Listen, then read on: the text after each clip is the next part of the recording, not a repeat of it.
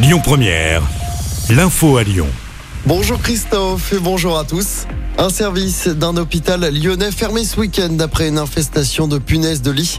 Les punaises sont arrivées via un patient qui avait été admis samedi. C'était aux urgences traumatologiques de l'hôpital Édouard Herriot.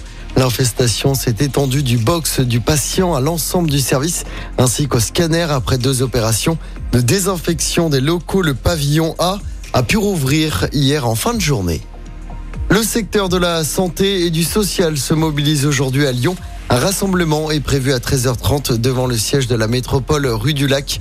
Une manifestation doit ensuite rejoindre la place Guichard. Les syndicats qui réclament notamment le retrait de la réforme des retraites et davantage de moyens. De bonnes nouvelles chez nous dans le département. L'homme de 50 ans qui avait disparu depuis samedi, a été retrouvé sain et sauf. Il avait quitté le domicile de sa mère à Saint-Cyr au Mont-d'Or en pleine crise de schizophrénie. Clara, jeune adolescente de 15 ans, a également été retrouvée hier. Elle avait fugué de chez ses parents à Genève dimanche. Deux appels à témoins avaient été lancés par les gendarmes. Dans le Nord, le conducteur qui a percuté un véhicule de police dimanche matin était fortement alcoolisé et drogué selon les premiers éléments de l'enquête. Il roulait à contresens et roulait largement au-dessus de la limitation de vitesse. Le conducteur a été tué sur le coup comme les trois policiers.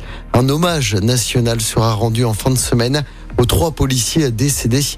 L'annonce a été faite hier par Gérald Darmanin, le ministre de l'Intérieur qui s'est rendu au commissariat de Roubaix pour rencontrer les collègues et les euh, familles des victimes.